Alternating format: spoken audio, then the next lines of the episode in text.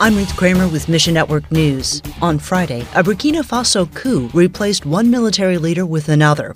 The ousted leader, who himself led a coup nine months ago, has fled to Togo.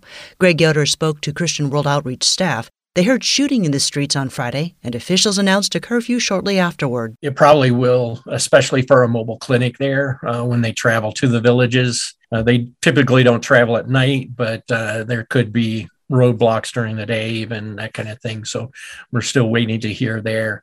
As far as the village of opportunity, the, the timing couldn't be worse for us because um, the young ladies were supposed to be coming back this weekend uh, to start classes. So ask God to protect CWO staff in Burkina Faso and pray their ministry will display the love of Jesus to a hurting people. Pray for safety of our staff, just that, that God will bring calm back to the country.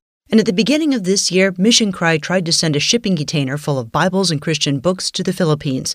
But local authorities in the Philippines have held up this particular container. Jason Wolford tells us Usually, uh, every year that we send containers, uh, 18 to 24 big giant sea containers, it really goes off without much of a problem because people are praying. And uh, But this particular issue in Philippines has now been held up for six months, and uh, they're trying to get our recipient or consignee on the other side to just abandon the container so then they can take it and sell the Bibles. Pray this container gets released. Mission Cry has seen this kind of corruption in other countries as well. Sometimes authorities will try to keep the Bibles away from people for religious reasons. Thanks for listening to Mission Network News, a service of One Way Ministries.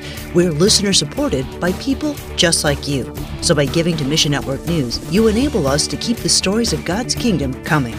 And together, the Great Commission happens. Look for links at missionnews.org. I'm Ruth Kramer.